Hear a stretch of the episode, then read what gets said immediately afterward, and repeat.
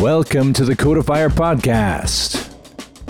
Codifier is a podcast about breaking down emerging trends and technologies into bite sized chunks for everyone, from software developers to sales gurus to even your grandparents, so that they can stay clued in and techno savvy in today's ever changing world. Hello, hello, and welcome to Codifier Episode 9. I'm your host, Steve Giguere, and I was a late adopter waiting till about 2007 before getting into Facebook. Back in the 2000s, I remember my brother calling Facebook a platform for narcissists. Well, just over 10 years later, 2.3 billion narcissists later, he and I are both active participants.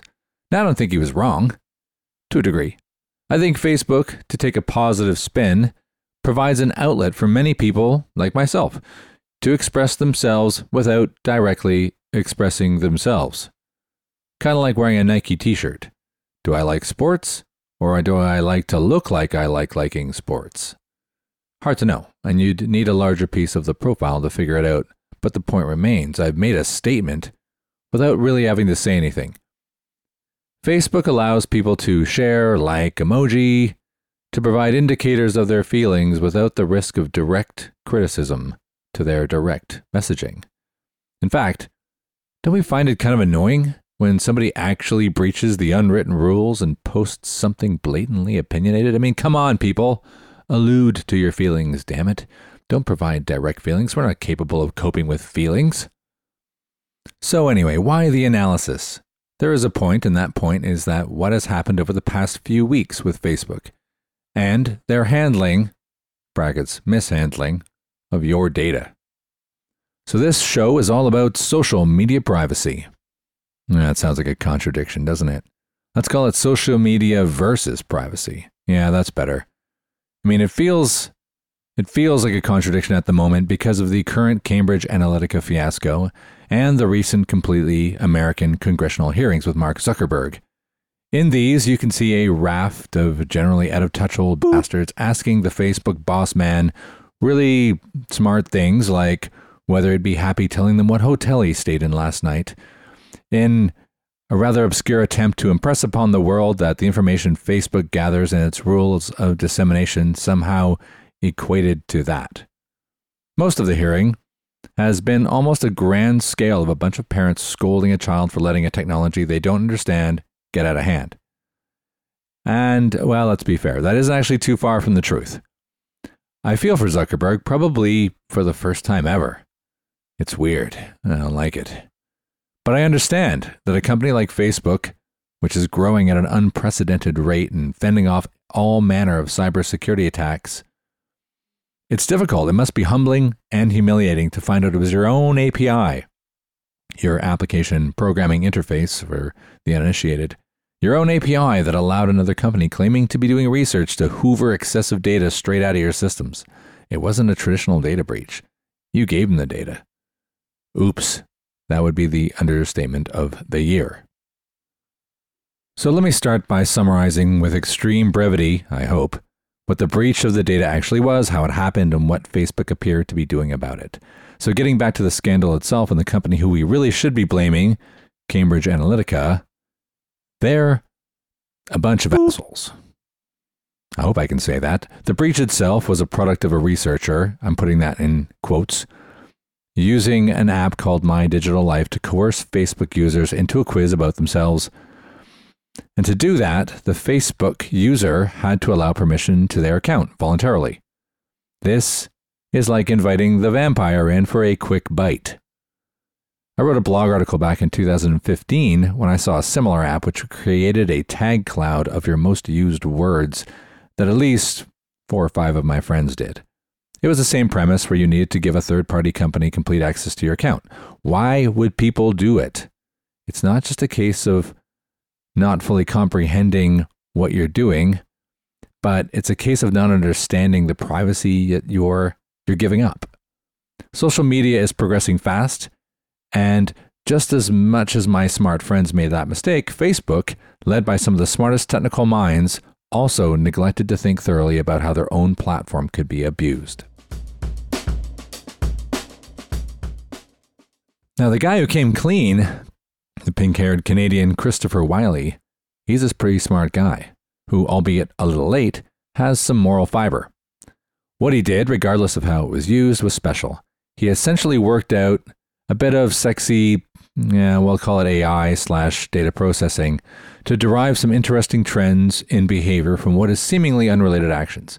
He tapped into what I was saying Facebook is good at allowing, letting introverted narcissists to provide indicators, like wearing the Nike t shirt, to convey your real opinions without you directly having to convey them.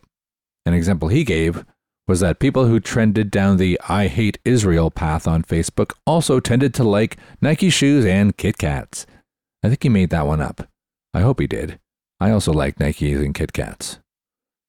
What is fascinating, however, from an academic perspective, is that his idea, in combination with some nifty big data processing, is what apparently shifted the tide in several key occasions, like allegedly the Trump election and potentially Brexit, among others. Now you might be thinking, how? What does one thing have to do with the other? Well, Facebook allows you to target paid advertising, but what it doesn't provide you is the reverse of the above. You can't easily target people who hate brand X. You can target people who like Nike. Deriving your real opinions from your indicators, your likes and shares, was brilliant. Again, it's worth stating for the benefit of Nike and Kit Kats that this is a made up relationship. The more of those relationships you can draw where targetable data can be associated with behavior and opinion, the more you can start to make inroads into people's normally private Facebook bubble in ways not previously possible. Get it? Powerful stuff, especially when you can use it for the wrong agenda. So, I've heard a little bit of Facebook backlash, but has anybody stopped using Facebook? Not that I've seen so far. While the stock of the tech behemoth has taken a hit, dropping nearly 10%, it's already bouncing back, I think largely due to Mark Z's frank responses and essentially genuine presence in response to all of this media fervor and all of the congressional questioning. So, what can we do? Can I or you limit what Facebook and we haven't even mentioned Google yet know about me? Well, yes, actually. It's a great big yes. You just need to know how. Now, backing up a little bit, the first thing you can do, and this probably sounds so simple you wish you'd thought of it, just don't leave yourself logged into Facebook and Google as you surf around the web. You ever notice that Facebook and Google are happy just to trust your computer and leave you logged in for a surprising duration without any further authentication? It's the same on your phone as it is on your laptop. So convenient. Well, there is a reason it does that, and it's a bit win win. You don't have the hassle of logging in, uh, and any page with a Facebook widget or Google Presence, analytics is a good example, gets to track your digital whereabouts, both in terms of your internet activity and via your phone, the location from which you're searching. Now, if you're curious about what Google actually knows about you, you can find out. Yeah, you can. There was a really good article in Wired Magazine about digital identity and how to find out what Google knows, and I'll put a link to that in the blog, which you can click to via the show notes.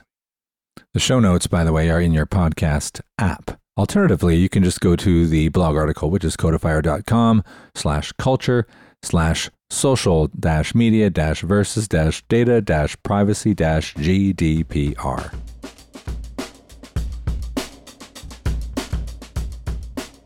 Hey, I hope you're enjoying episode 9 about data privacy primarily. And I think this one is probably one of the ones that is the most applicable to the most people.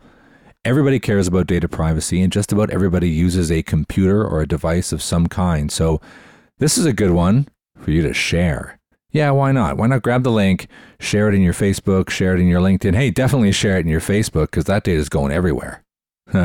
anyway, yeah, tweet about it. Just let people know. Let people down at the gym know. Let people on your sports team know and your Zumba.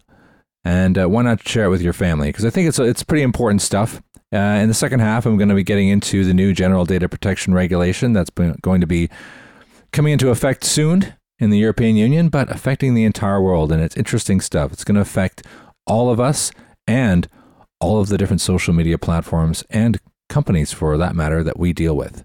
Okay, this is episode nine data privacy, social media, general data protection. Let's get back to the show.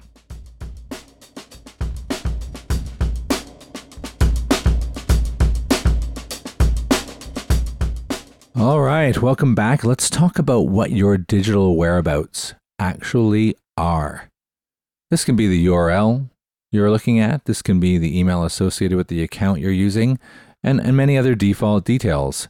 But let me break it down to you. This, this is straight from Google's own data privacy section. So, data that Google collects.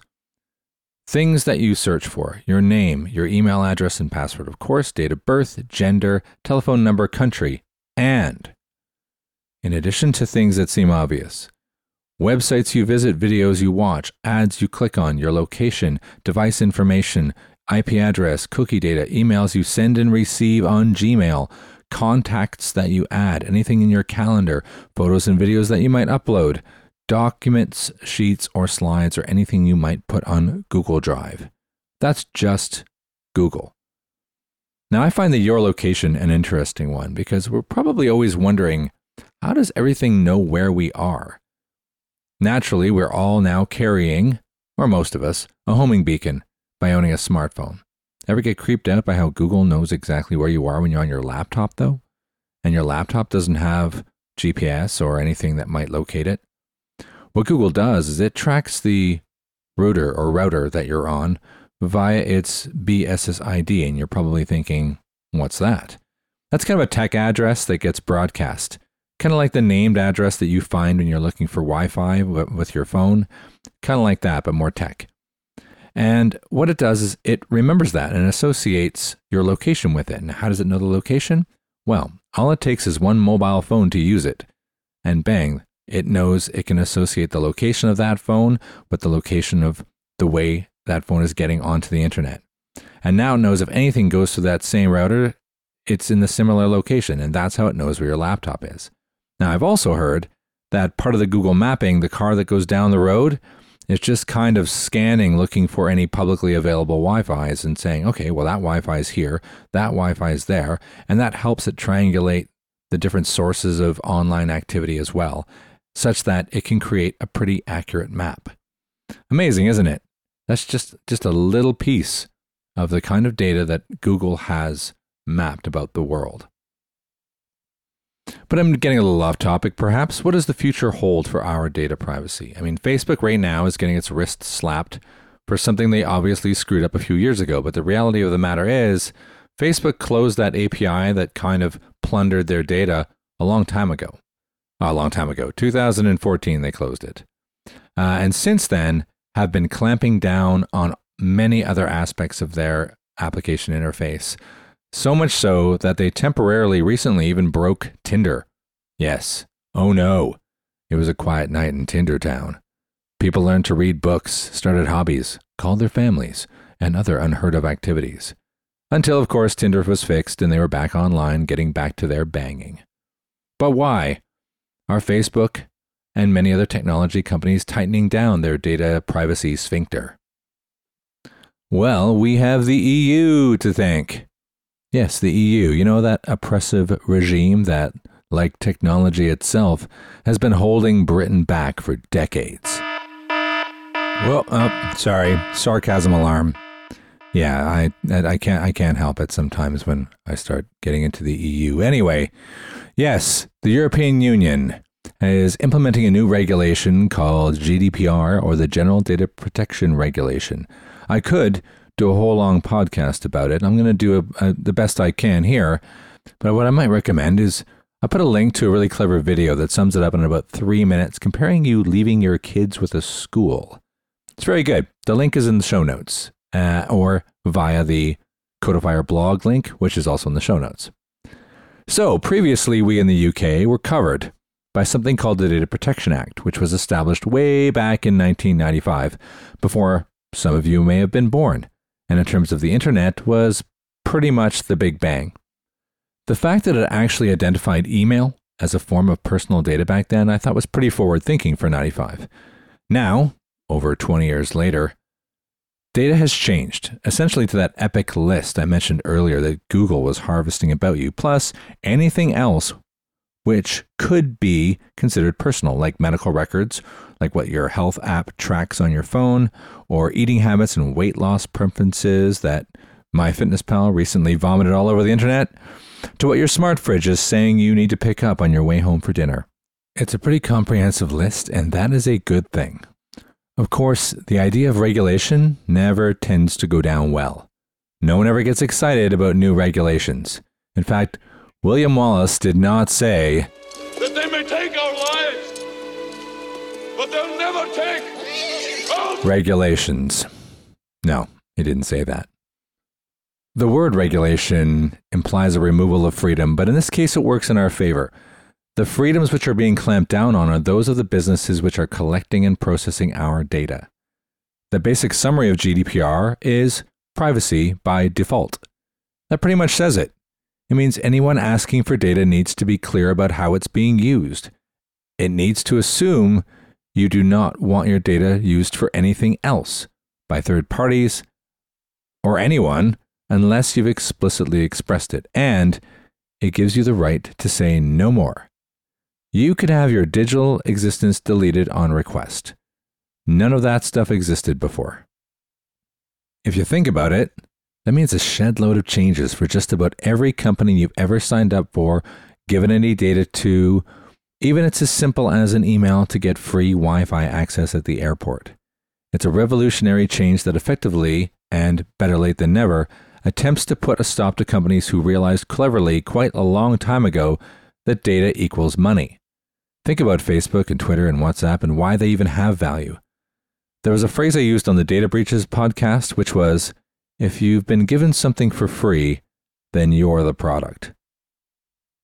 In the past, speaking certainly for myself at least, we've become so acclimatized to offering data and frankly just assuming it'll be sold off somehow and there's nothing we could do about it. I mean, an example of this was a few years back when we got broadband through BT, they gave me a btinternet.com email address, which I never used. And of course, about six months in, I went to actually check the account because I need to make some changes, and there was spam in the account. I mean, how? The only people who knew about that email address was myself and BT. So clearly they gave me the email address and immediately sold it on as part of some marketing deal. And no doubt as part of some complex terms and, terms and conditions I'd said was okay. Well, no more. As part of GDPR, privacy has to be there by default, and permission cannot be buried or hidden in complicated terms and conditions. That should be good news to everyone. So, what are the companies like Facebook's and the Googles doing? Well, what they are actually doing is quite good. Many are adding services to allow you to control your data. In the not too distant past, Facebook added the ability for you to download all your data in case you're curious, it's very easy to find. Facebook.com slash settings. Just go to the top right corner of your Facebook, click settings. Down at the bottom, you'll see a not very well integrated link that says download a copy of your Facebook data. It's worth a go just to see what's in there. Additionally, it's now quite easy to do things like turning off application access to Facebook. Now, what's interesting is that between writing the data breach episode that we had um, a few months ago and recording this one, Facebook has already changed the way it treats applications and that they expire if they haven't been interacted with in a certain amount of time. That's really cool. I mean, I realize it sounds great. It doesn't really stop an application that's active, that's sucking your data out regularly, as that will be an active application. But nevertheless, Facebook are cracking down, and that looks good. They have to. Did I mention that what happens if they don't? Let me return to GDPR for a moment. Now, even though GDPR is really only applicable to EU citizens, of which technically I'm not one, even though I've been in, in the UK for 19 years, it does apply to any company who offers services to and collects data from EU citizens. Facebook, for example, is clearly one of these. So even if you're not an EU citizen or even in the EU, but you share an application with EU citizens, you will benefit. Good news for all. Also, many countries are seeing the GDPR as a template for their own new national privacy regulations. Because it's so widely binding, it kind of makes sense just for them to say, yeah, what that says. Now, what happens if companies which control and process your data screw up and release it into the wild either by accidental design, a little bit like Facebook, or hacking? Sometimes these can be the same thing.